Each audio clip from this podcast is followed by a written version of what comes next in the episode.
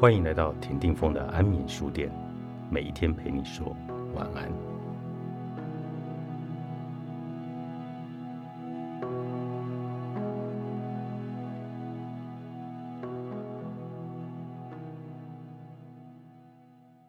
每个人都会嫉妒，都有才华埋没的时刻。当人从嫉妒的恐惧中解放后，就会散发出领袖魅力。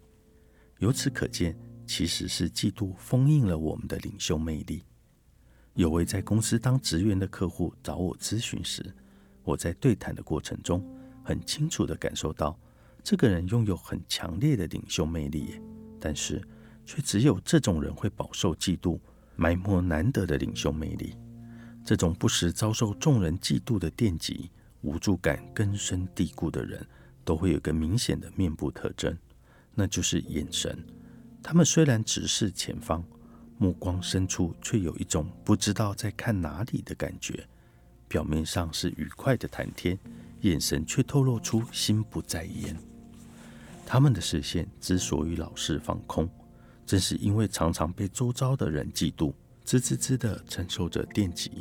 他们一次又一次的受到嫉妒的攻击，一旦把注意力拉回当下，痛苦的感受就会不断的袭来，让他们感到疼痛和受伤，所以他们才会任由意识飘向远方，让自己处于心不在焉的状态，等待痛苦慢慢消失。话说回来，既然心不在焉，那么大脑的电流应该处于相对稳定的状态吧？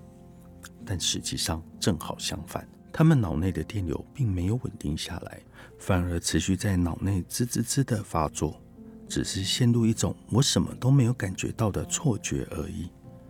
他们的脑内仍然时常有痛苦的电流在作祟，但因为电流不停不停的串流，才会使他们产生我已经对痛苦麻木了的误解。从旁人的眼光来看，大概会很压抑。那个人遇到这么过分的事，竟然还不痛不痒吗？而他们之所以完全感受不到痛苦，就是因为他们的脑内一直在承受着痛苦反复的发作。而这位职员的眼神，看在明理人的眼里，就是心不在焉。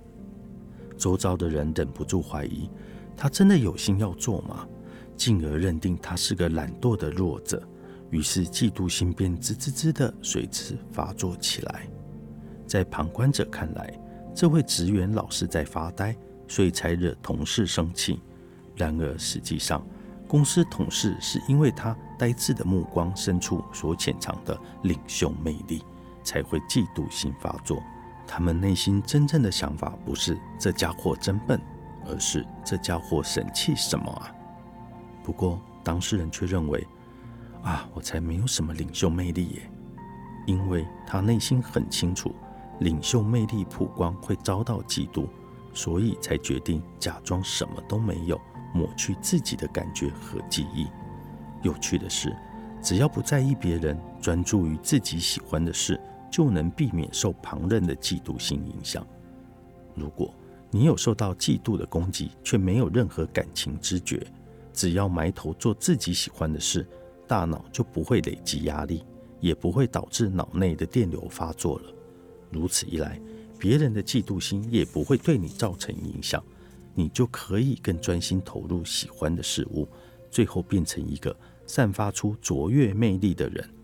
这位客户似乎隐约知道自己拥有领袖魅力，不过也正因为这股潜在的领袖魅力为他引来嫉妒的攻击，所以他只会一概否认自己拥有这种特质。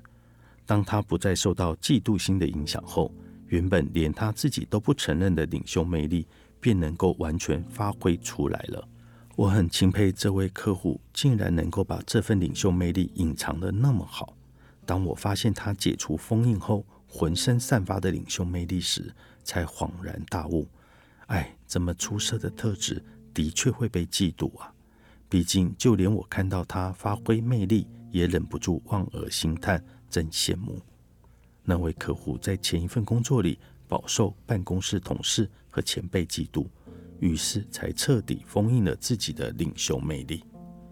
他换了工作之后，又以封印领袖魅力的状态，继续遭受新公司主管的嫉妒攻击，导致这份卓越的领袖魅力毫无用武之地。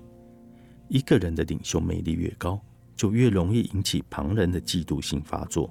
所以，直到领袖魅力能充分发挥出来以前，确实会过得非常辛苦。不过，只要领袖魅力找到发挥的机会，就再也不会受到嫉妒的影响，心里就会愉快许多。只要明白每个人都会嫉妒这个事实，自己就不再注定只能沦为弱者，饱受嫉妒的捕食，而可以自由自在的和领袖魅力一起振翅高飞。凭什么他比我好？